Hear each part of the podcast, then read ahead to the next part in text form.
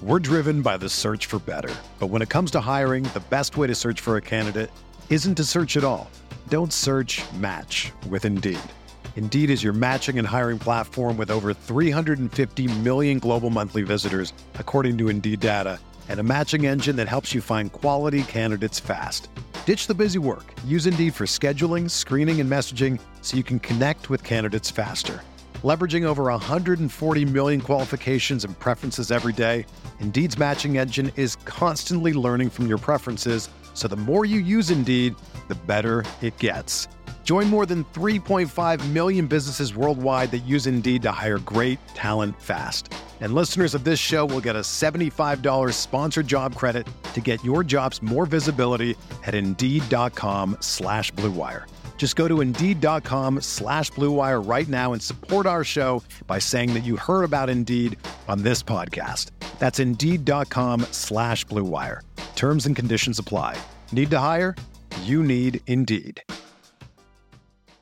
Okay, it's time to commit. 2024 is the year for prioritizing yourself. Begin your new smile journey with Byte, and you could start seeing results in just two to three weeks. Just order your at home impression kit today for only $14.95 at Byte.com. Bite Clear aligners are doctor directed and delivered to your door. Treatment costs thousands less than braces. Plus, they offer financing options, accept eligible insurance, and you can pay with your HSA FSA. Get 80% off your impression kit when you use code WONDERY at Byte.com. That's B-Y-T-E dot com. Start your confidence journey today with Byte. This is the Sooner Sports Podcast. Your all access pass to Sooner Sports. The Sooner Sports Podcast is presented by Allstate. Are you in good hands? And by Riverwind Resort. Riverwind Resort, the place to be. Oh, mama! What a play! Now, here's your host, Chris Plank. All right, welcome into the Sooner Sports Podcast. We call our Friday edition the tailgate. And oh, do we have a show lined up for you? Now, I had promised two episodes this week. So, with the New Year's Day holiday and all the madness of the travel back from Miami for the Orange Bowl, we are packing two episodes into one. So basically, we're going to have an Orange Bowl recap coming up a little bit later on and a hoops recap slash preview here to kick things off on the Sooner Sports podcast. But I wanted to take a minute and thank everyone for finding us, for sharing and spreading the word. We put up record numbers in 2018, and we have even bigger goals in 2019. But but just not not just from a downloads or from a listens perspective, but from a content as well too. We want to give you the best stories, the best interviews, the best coverage of the Oklahoma Sooners that you can possibly get. And also, you know, we're diehard fans just like you. So uh, hopefully it's entertaining and it's fun and you have a blast enjoying Sooner athletics as much as we do. And as you know, we're just about 30 days away from the start of diamond sports as well too and softball and baseball will very much be major topics here on the sooner sports podcast here's what's coming up on today's show going to give you some quick thoughts from the hoops trip to lawrence men's team on Wednesday night. Toby Rowland coming up here in just a bit. Then you'll hear the post game with Lon Kruger. We'll hear from Sherri Coale after OU's women's squad started the season 1 0 in Big 12 play. And later on in the podcast, we recap the Orange Bowl with Sooner Sports TV's Jessica Coody and Tim Tebow.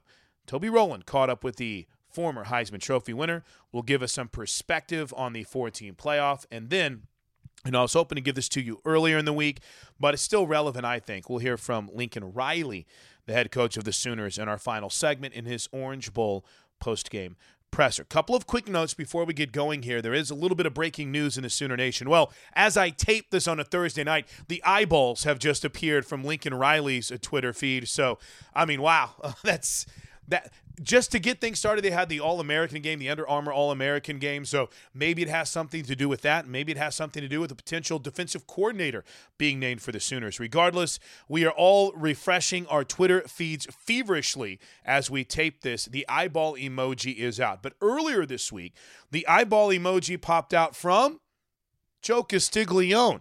And great news greeted the Sooners to kick off 2019 as Lincoln Riley has agreed to a raise and an extension to stay at the University of Oklahoma.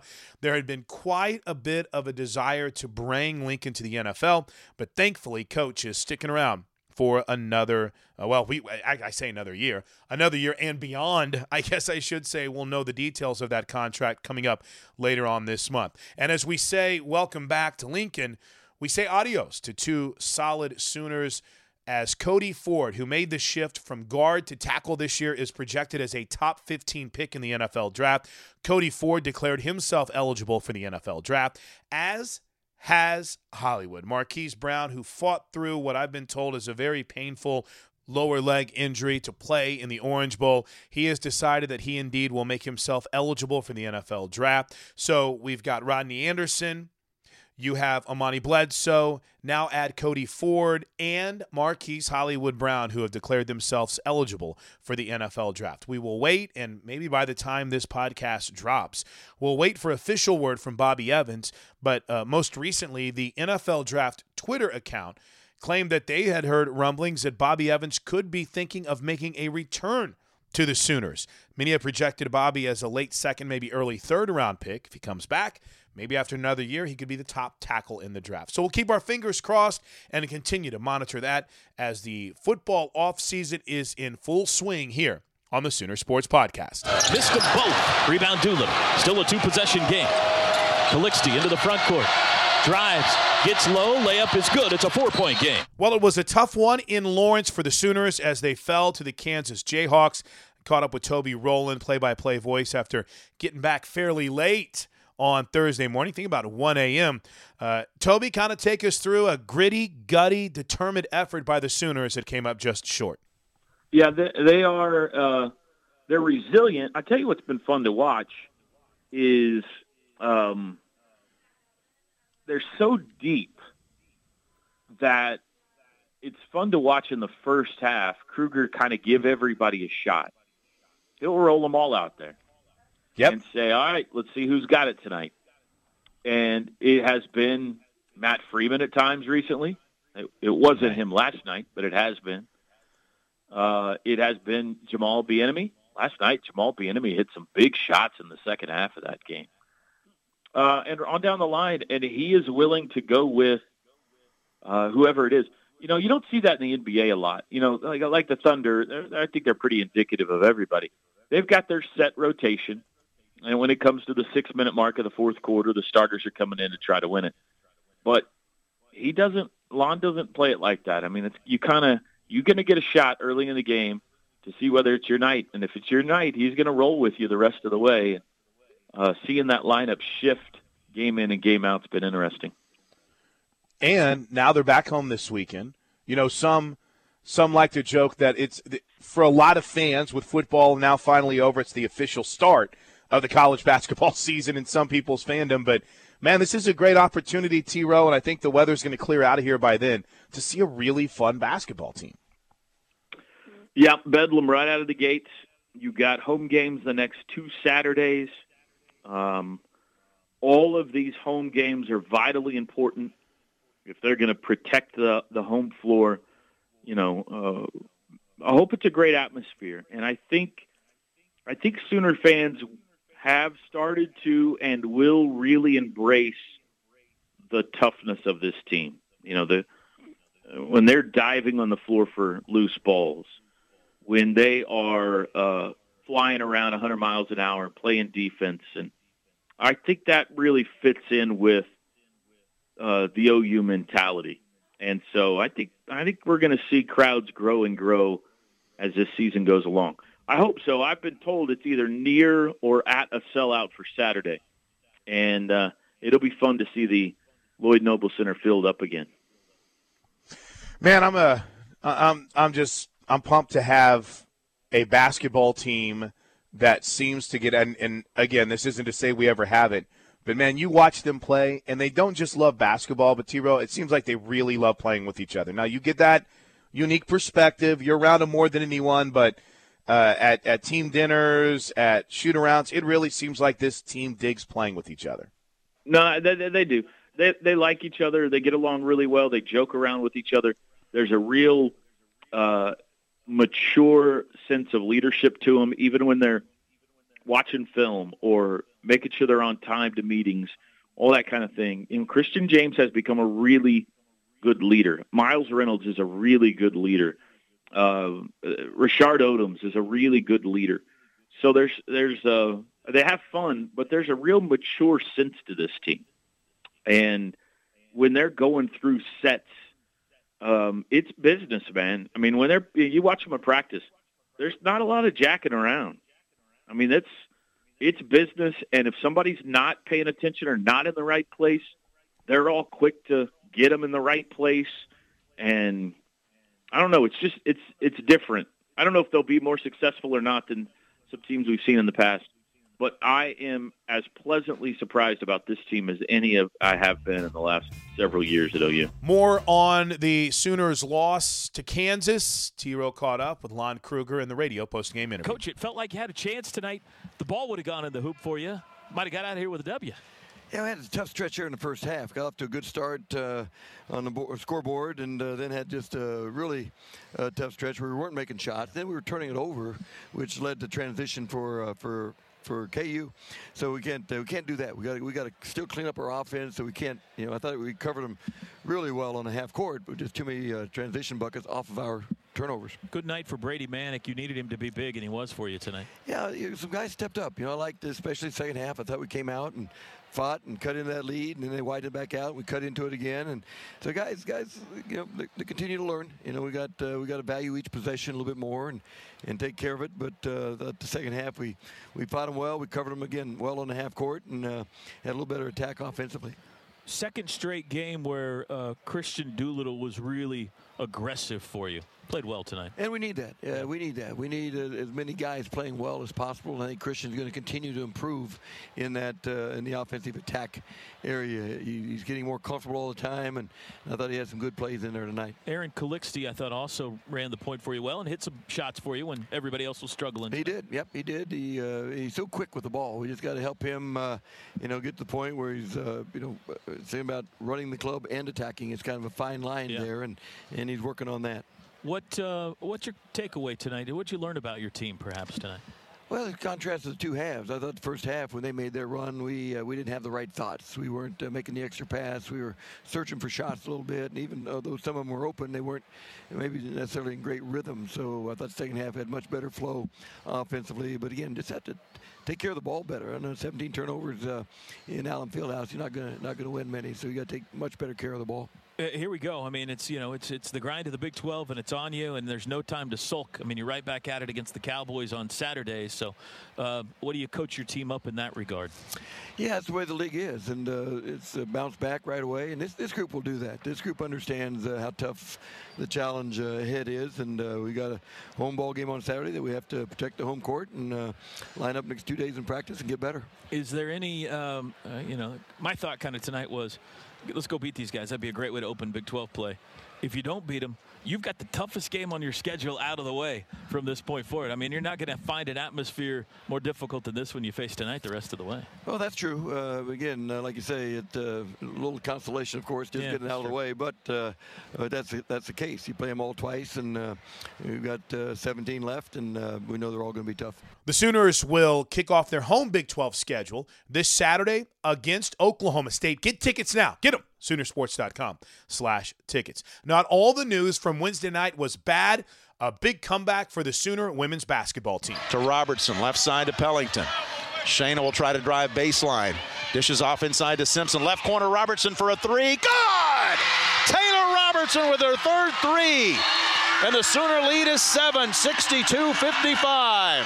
Oklahoma rallies to beat Texas Tech. Brian Brinkley caught up with head coach Sherri Coale in the postgame show. Coach, I, the last time Oklahoma played a home game here, I talked to you about being proud of your team and the loss to Connecticut. Had to be really proud of this team, and it's a lot better to be proud and win.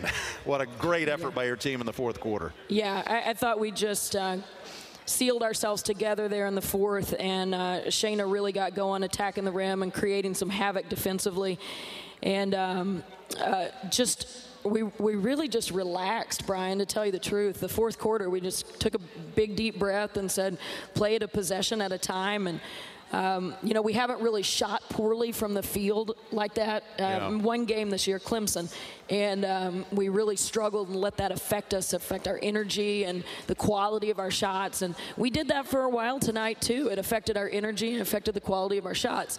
And then in the second half, I thought we were much better about playing through it and not allowing our disposition and our energy level to be affected by whether or not the ball was going in the basket. And it's crazy how that works. That when you do that, when you make a conscious choice to override that human inclination, yeah. then suddenly everything is easier and the ball starts going in the basket. Well, and we've seen it through the years. You've talked about it when you struggle shooting, sometimes it starts to affect your defense. I didn't think it really did tonight. You made Kristalyn Carr work pretty hard for her points, just one of 10 from the field and they didn't shoot very well, just 36% for the game. Yeah, and neither one of us made free throws yeah. worth a darn either. So uh, it was kind of who's going to have the ball last at the end, and we had that that little surge where Shaina got us going, and uh, I, I, thought obviously uh, from that point, and we didn't have much time left when that happened, but we just looked so much more like ourselves. Yeah. And and I think you know the start of the game, I feel like we were affected by um, the environment and the people that were here got going with us, but it, it, bad weather outside. Yeah. We don't have much of a crowd.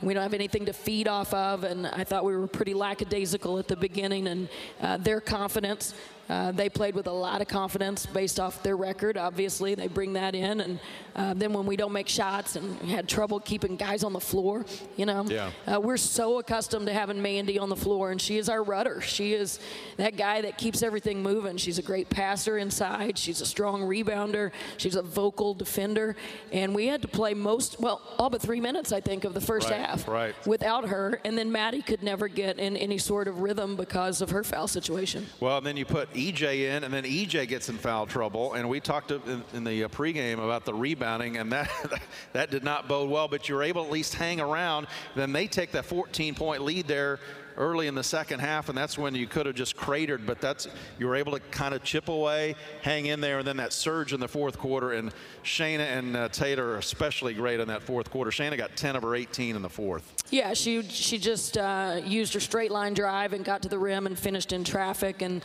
of course, Taylor's three in the corner was huge. That was a brilliant pass by Mandy.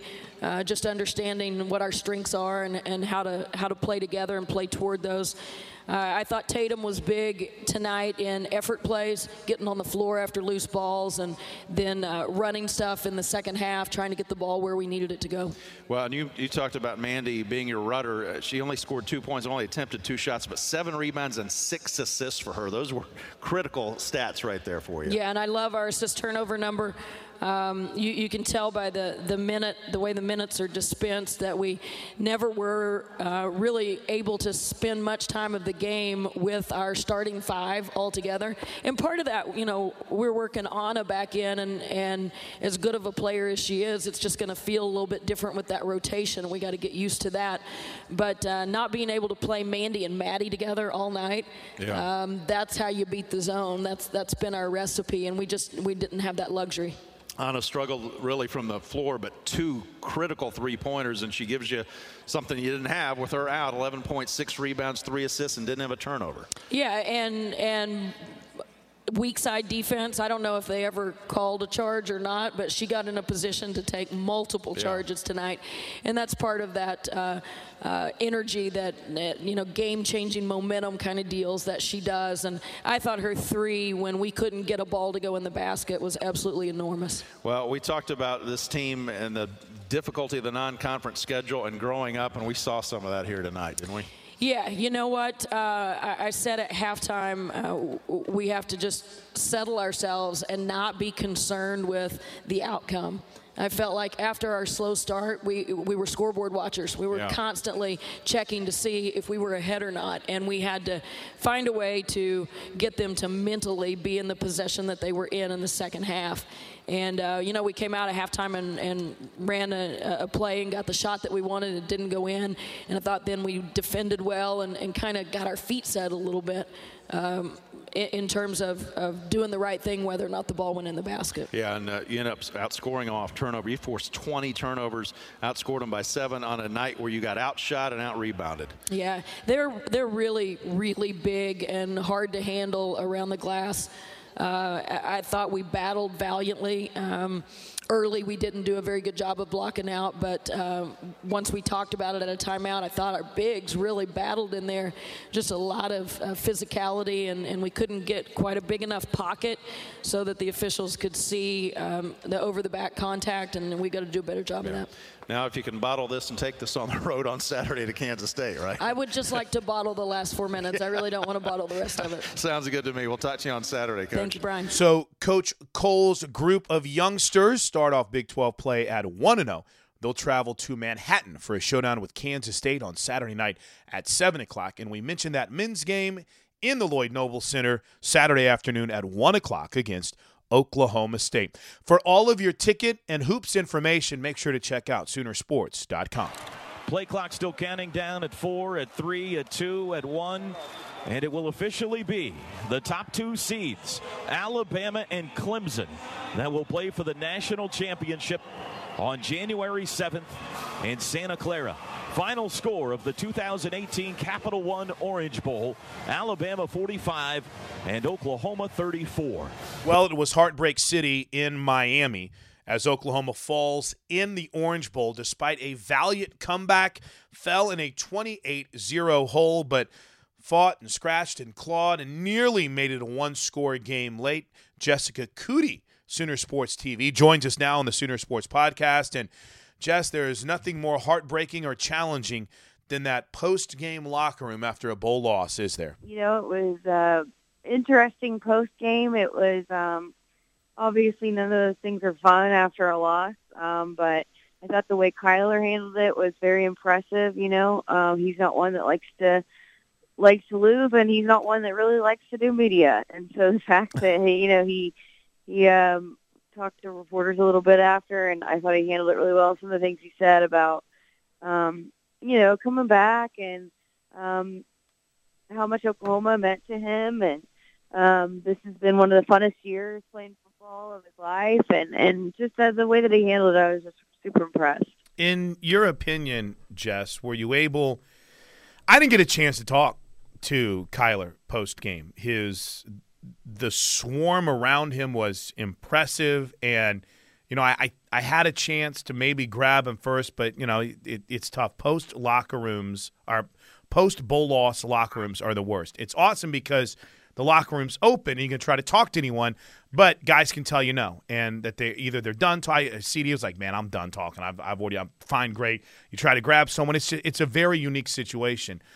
But i i hope people realized in what you saw from Kyler Murray with all that disclaimer, just that dude really loved football. And I think it's going to be really hard for him to say no. I know we got a long time before he has to decide if he's going to go to the combine, but man, I came away that post game thinking that it's going to be really hard for him to just say he's done with football. Yeah, and you know it was gonna it's gonna be that way for either sport if he makes a decision that for either sport. You know, um, that's what I keep telling people. I'm like, I mean, even if it came to the point where he had football and he had to uh, hang it up for baseball, right. it would be hard for him. You know, he loves both, and um, you know, he's. It's funny. It's like kind of one of those things where, um, you know, growing up and you can play multiple sports. Like, what's your favorite sport? Well, what, whatever season it is.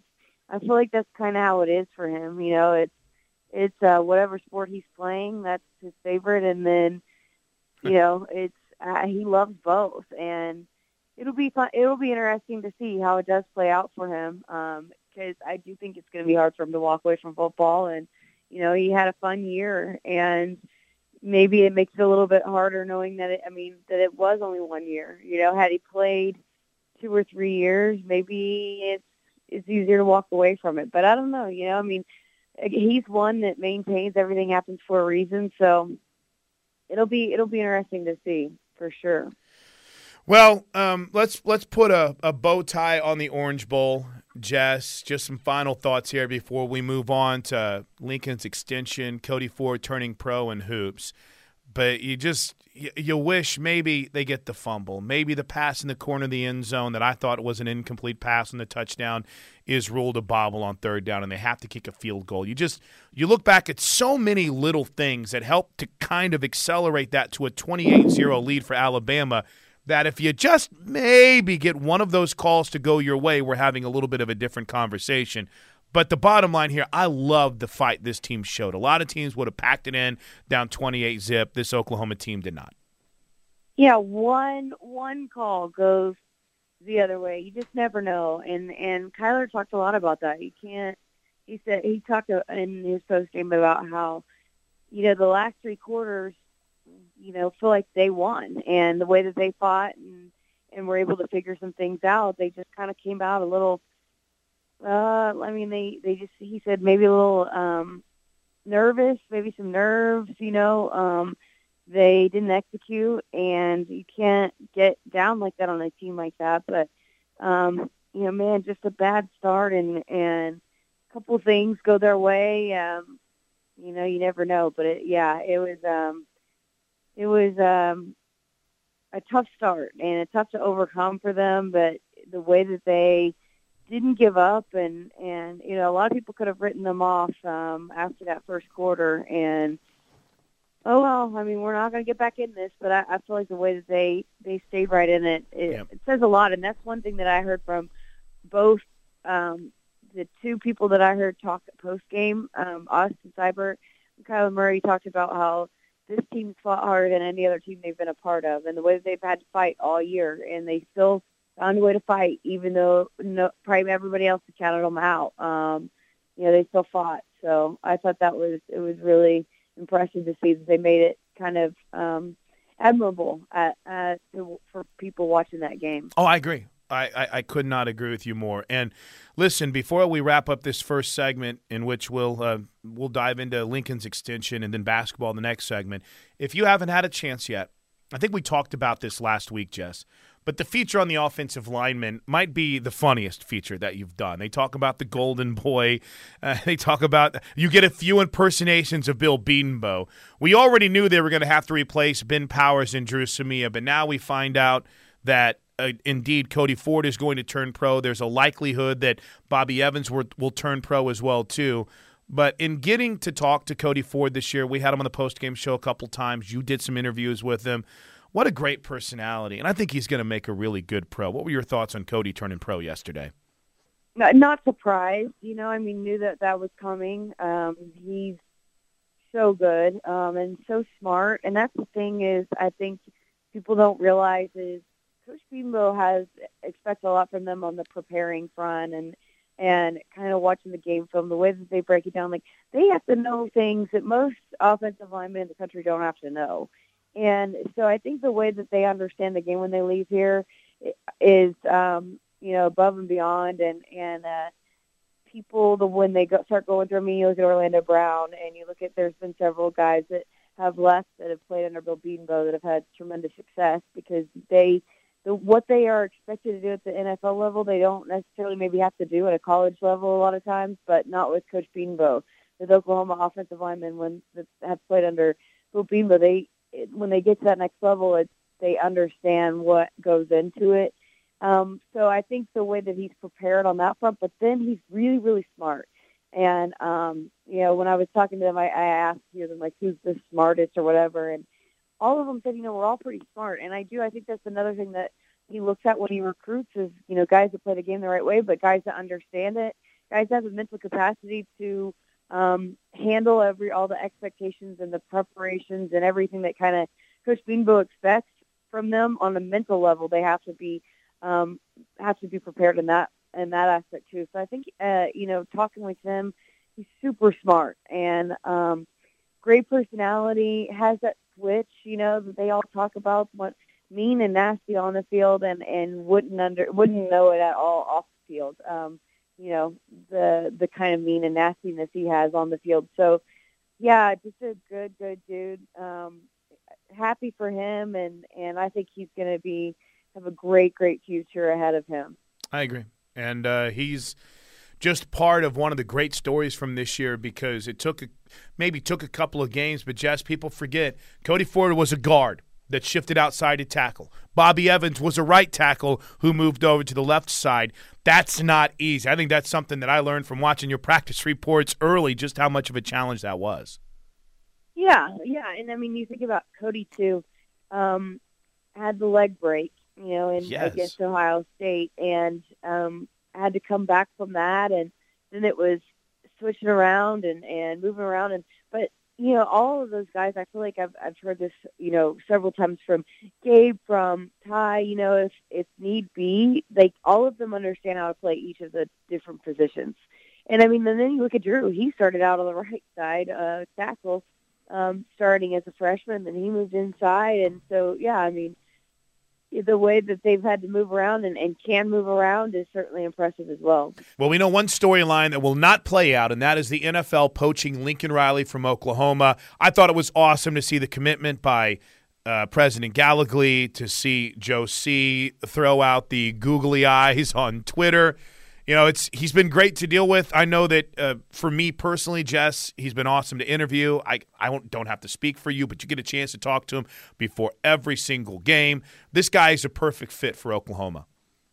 Yeah, I I've said it um, time and time again um, how much I enjoy kind of working for him and and you know I've I've been able to do a few recruiting videos for them as well and kind of work on that side of it um, in addition to the media part of it and and my duties as the reporter. But um, you know he's as good as it gets, and I've just really enjoyed working for him. And um, you know he it's everyone are like you know the when it was all kind of the speculation kind of started of him being potential uh, candidate for teams in the NFL. Um, you know he he likes what he does here and he likes the age and you know the everything that he's kind of talked about. I, I'm I'm not surprised at all. Um, just because I and I I think he he enjoys kind of being the um, general manager of it all. And you know when you go to the NFL you're kind of just coaching what they give you. And, and yes, I, I get that you know you have a say and whatnot, but I think all of it goes all that goes in with being a head coach at the college level. I think he enjoys that,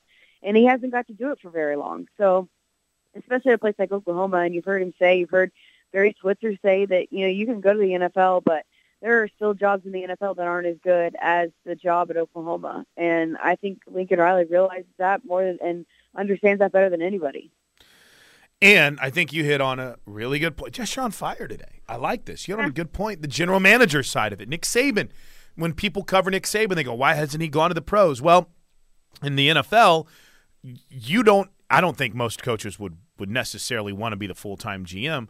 But how did Bill Belichick or uh, Bill Parcells put it? If you're making the meal, you want to be able to pick some of the groceries. Well, Nick Saban every year has an opportunity to pick the groceries that he wants to make his meal. Same thing for Lincoln Riley. You're not counting on taking on a roster, even if it has, as some mentioned with Cleveland, Baker Mayfield on it. Even if it has guys you coached in college. I, I love them locking them up. Uh, I think the NFL's going to keep trying. I think you're going to see teams come after him next year and the following year. But uh, Jess, it's really cool to see that commitment made towards a guy that uh, truly digs college football right now. Yeah, no doubt, and it's going to continue just like it did with Bob Stoops every single year. You know. Oh yeah. It's it's going to be something that we're going to continue to hear, and and he'll deal with it, and we'll keep it, but it's, it's not going away for sure. Good stuff from Jess. Always, uh, always tough to kind of close a chapter on a football season and have to look ahead towards a long off season. Though, if you think about it, you've got now what I guess is the second signing day coming up in February. You got spring football right around the corner. You got summer camp, so there is a lot to keep us entertained. And oh yeah, by the way, we could have two first round picks from this uh, senior class slash early entries to the NFL draft from the Sooners. So it'll be worth keeping an eye on the draft coming up in April. So let's continue talking football. Toby Rowland, the voice of the Sooners, caught up with a very special guest. Great honor right now to welcome in the 2007 Heisman Trophy winner. You see him as an analyst on ESPN and uh, the SEC network, and a professional outfielder for the New York Mets organization as well, the great Tim Tebow. Tim, thanks for being on with us today. We appreciate it. Absolutely. How are we doing, guys? We're doing good. I had uh, the opportunity to have lunch with uh, one of your coworkers, one of my buddies, Dari Nowkhah, down in Miami at the Orange Bowl. He vouched for you. He said Yeah, you're I a good that guy, so that's good. He's awesome. Except I will say we were trying to have a show in the rain, and uh, that guy does not like to get wet. He was he's trying to have that umbrella out the whole time. I said, "Listen, Dari, you're not going to melt, man. You're okay." He's got a lot of makeup on, Tim. There's a lot of you know he's, he's kind of a prima donna. There's a lot going on there. What were your thoughts uh, thoughts on the Orange Bowl, Tim?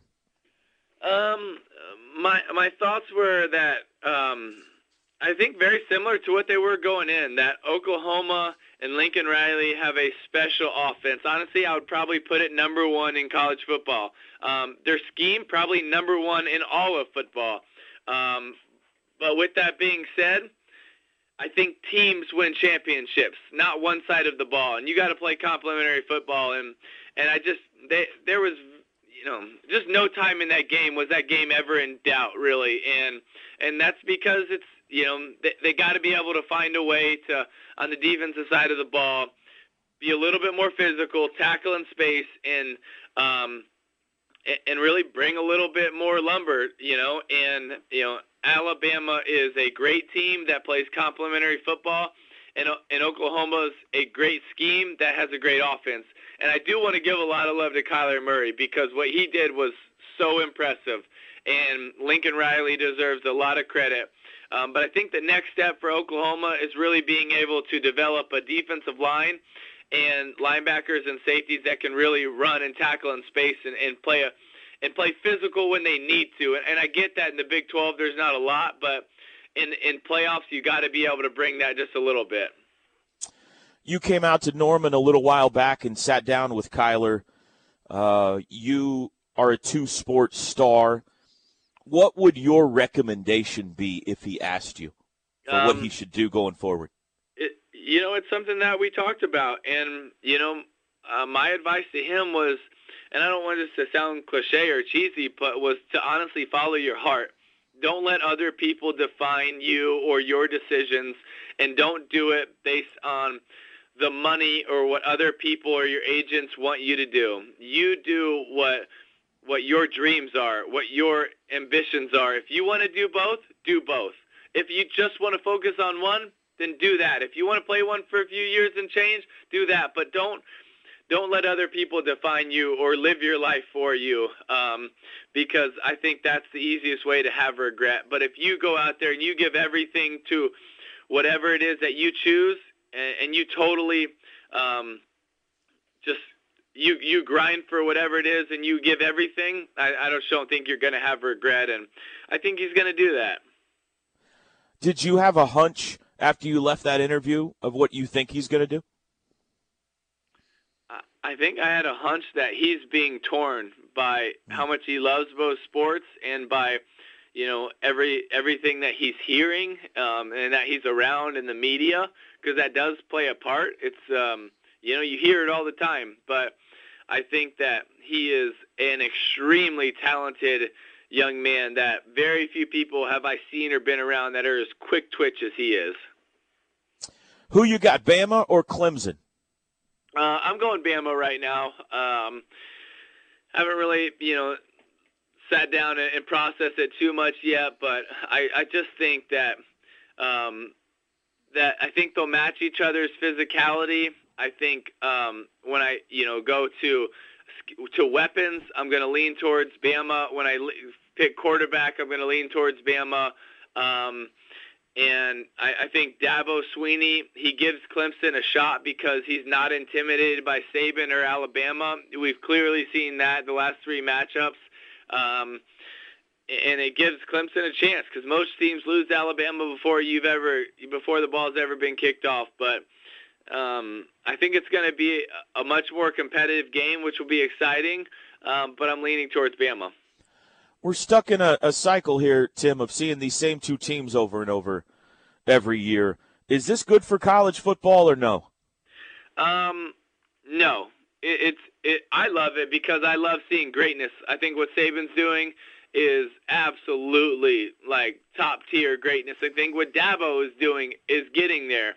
Um, do I think for your average fan it's as exciting as if new teams were getting there? No, I don't think it's as exciting, but it's something I appreciate it, and I I hope other people can. But I think people would love to see, um, you know, fresh fresh colors in there.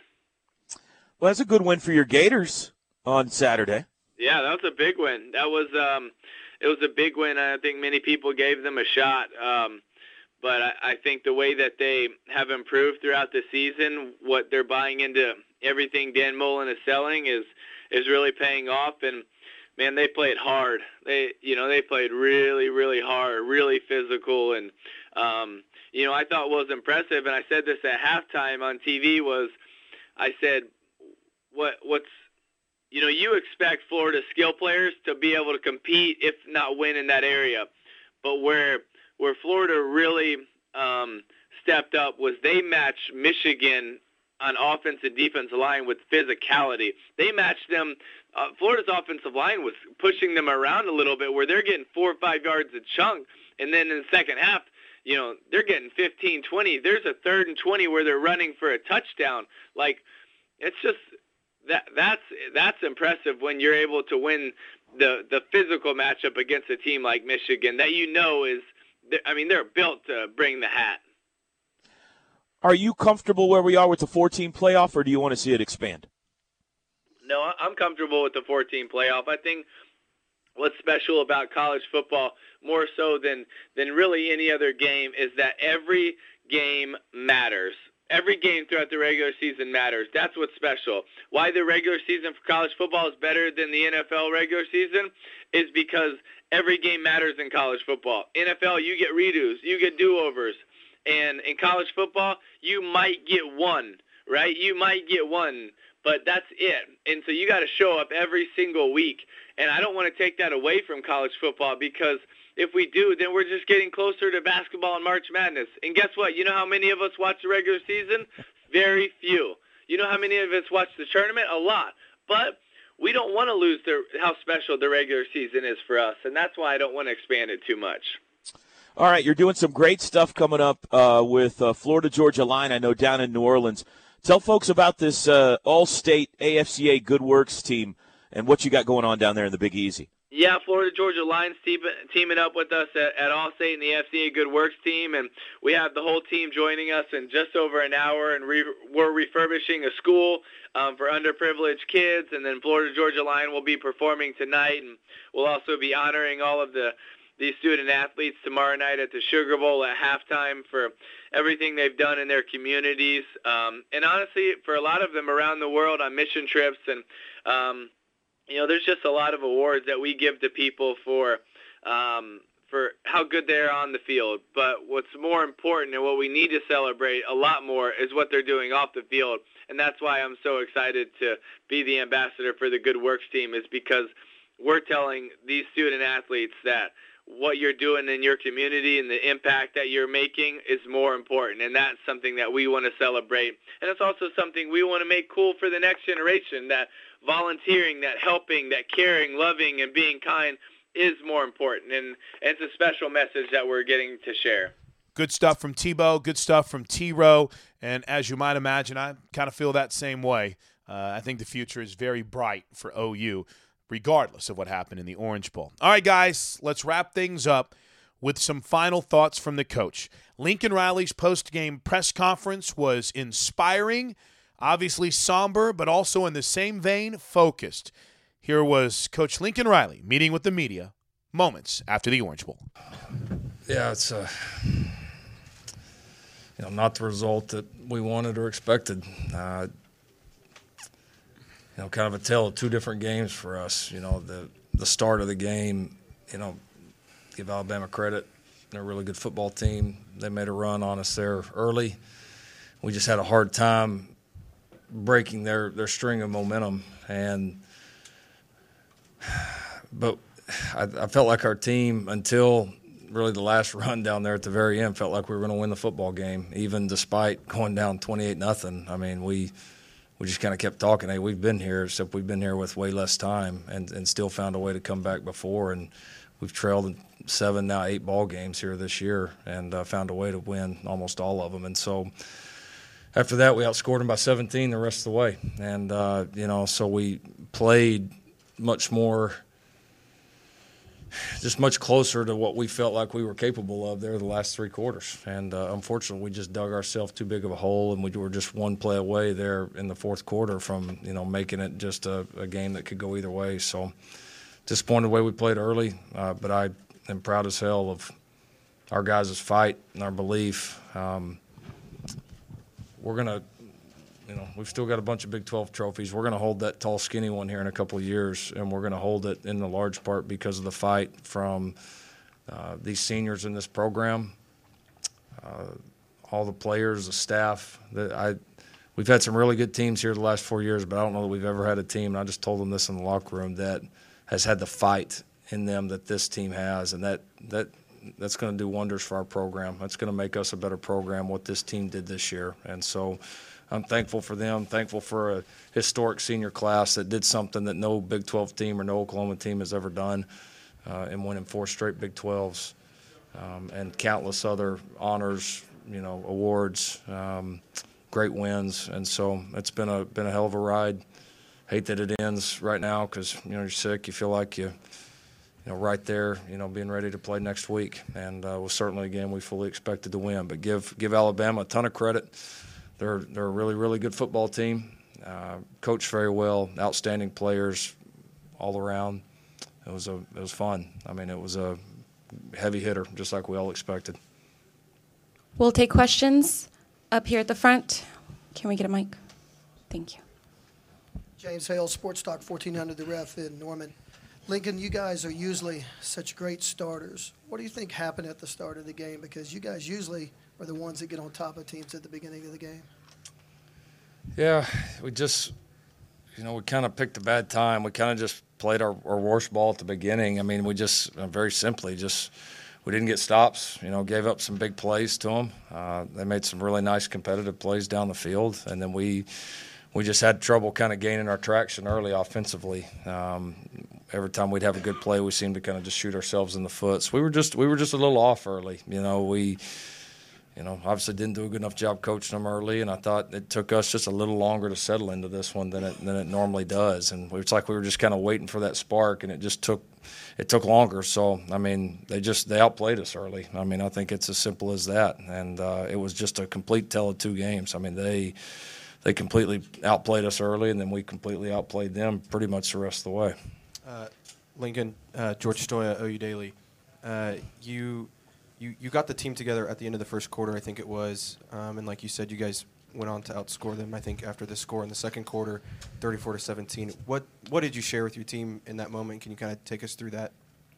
Yeah, just I just wanted us to to know that we were still in it, and just reminded them of all the adversity that we faced this year, all the tough games, all the times that we were down. People counted us out, and uh, just wanted to make sure that the entire team heard that message. And listen, those you can go yell and holler and say whatever you want as a coach. That's there's not a any magic words that I said. The credit goes to these guys up here and those guys in those locker room because they're the one that went and did something about it and um, played you know played pretty good football from there from then on out. So no magic words. That's just the the guts of this team. And I was just making sure they didn't forget that, and they they damn sure didn't. Middle of the room, second row. Dean Blevins, News Nine Sports, Oklahoma City. Lincoln, a couple of things with your receivers. CeeDee Lamb didn't get involved much in that first quarter, but your thoughts on just him coming on and, and doing what he did. And secondly, when was it you realized that you weren't going to get out of Hollywood what you normally do, and how did you adjust to that? Yeah.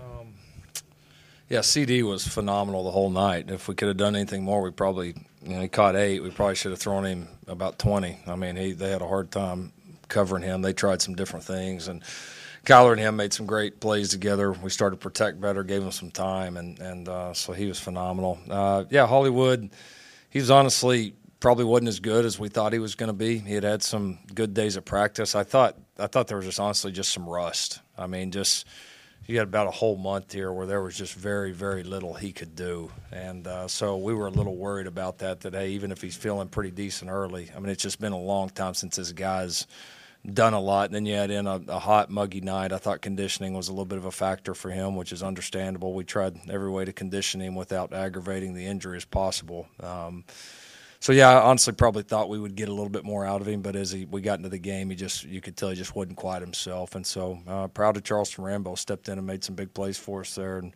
bodes well for the future for him. Right side of the room, far right side of the room. Uh, for Lincoln, uh, John Hoover, the, the oh wait, the uh, John Hoover, the franchise. Sorry. Um, last year, I asked you how close you were to winning a national championship, and you guys were inches away from beating Georgia, and they're inches away from beating Alabama. This year, when you step back and look at it, I know it's early, but how close are you to winning a national championship? Well, I think it's you know I think it's we'll see what happens you know here in eight or nine days, but I mean I think it's pretty clear that Alabama's a, a national championship caliber team, uh, just like Georgia was, and uh, I, I, think we're I think we're right on the doorstep. You know, there's there's no doubt, and I think the talent level is growing. Uh, the recruiting is going great. Uh, the program, I think, is headed in such a great direction in large part because of these guys up here. And uh, the fight in this program's never been better. So it's agonizingly close. It is. And uh, but we've got to continue to take steps in the right direction, and we're going to do everything we can to get that done. Can I get a microphone here to the front? Yeah, Berry Tramel with the Oklahoman. Curtis, uh, how'd you feel the defense held up tonight, and, and when you couldn't get stops there, particularly down the stretch, what what uh, was the issue? Um, we just flat out didn't play good enough. Um, you know, I thought we came out uh, on the first drive a little bit too aggressive. I thought um, they were gonna try to out physical us from the beginning of the game, and uh, they kind of mixed it up on us, and we didn't adjust to it well enough. Um, didn't get off blocks well enough, didn't tackle well enough. Didn't cover well enough. I'm just all around. I think it was a night. Uh, let the team down. Anytime you give up that many points, um, not gonna let anybody else take the blame, but us. And as a leader of the defense, that falls on me. Um, just wasn't good enough. Uh, that, that that falls on all of us. You know, Curtis is a, a great leader for us. I'm proud of that kid where he where he was two three years ago to where he is now. He's been a great leader, been a spark plug for us all year. That going down that way we did early was everybody had a hand in that. Coaches, offense, defense, special teams, everybody. Everybody also had a hand in outscoring them by 17 the rest of the way, including our defense, including Curtis. Back of the room, middle. Carey Murdock from uh, Soonerscoop.com. This is for Ben and, and Dru, both you guys. Uh, Dru, you especially, you've been through this now three times. I'm, I'm curious just kind of how you feel about the legacy that, that you leave, you know, leaving here, rebuilding this offensive line into, you know, a Joe Moore Award winner this year. Uh, and then secondly, both you guys, just your thoughts on Creed tonight and how he did against uh, 92. Uh, well, first of all, um, I'm really proud of the way that this offensive line has developed. You know, uh, we came in 2015. Ben came in the year after, and you know we, we weren't sure what we were going to do after Orlando left. Um, but we all leaned on each other. We knew that we had to take this offensive line. Uh, it was our year. It was time to go. We just looked each other in the eyes and knew that we we wanted to go accomplish something, and luckily we did. Um, you know, I'm, I'm, the legacy that we left. I think completely has to do with perseverance. You know, all of us have, have been through our struggles. You know, last time I was here in 2015, I, I felt like I lost the team the game. Um, you know, Ben, no offers coming out of high school and then coming and doing what he did in college. I feel like this group has the most perseverance of any group in the nation. I, I feel like that showed tonight. Ben? Yeah, uh, Creed had a hell of a game. Um, I'd say, out of all the players on the team, he has he has one of the brightest futures he, he played great. And if it wasn't for him stepping up this year the way he did, I don't think we'd be sitting sitting here today. One last question. We'll go to the side of the room. Coach, uh, basically your, your overall respect to it, Yeah, a ton of respect. Uh, you know, thought he moved around well. You know, I thought he they just really threw the ball well. I mean, there just wasn't many of the passes that that uh, that weren't on target. You know, made a lot of great throws. Didn't give us too many opportunities. I thought he gave us one there uh, on one of the deep balls that the guy ended up catching. Thought we had a chance to to pick that one, but yeah, he He did a great job. He played well. He's a heck of a player. Obviously, has a bright future, and, and he's a great kid. You know, we got to know him, uh, him and his family a little bit on the uh, little award circuit, and that's a awesome family. He's got a magnetic personality, and and uh, obviously he's a fantastic player. Well, thanks as always for joining us for the Sooner Sports Podcast. Make sure to spread the word, Soonersports.tv slash podcast. And until our next episode coming up next Tuesday, have a great start to 2019. And Boomer Sooner, everybody. This has been the Sooner Sports Podcast. Make sure to get all the latest episodes online right now at Soonersports.tv slash podcast. And make sure to follow us on Twitter at OU on the air.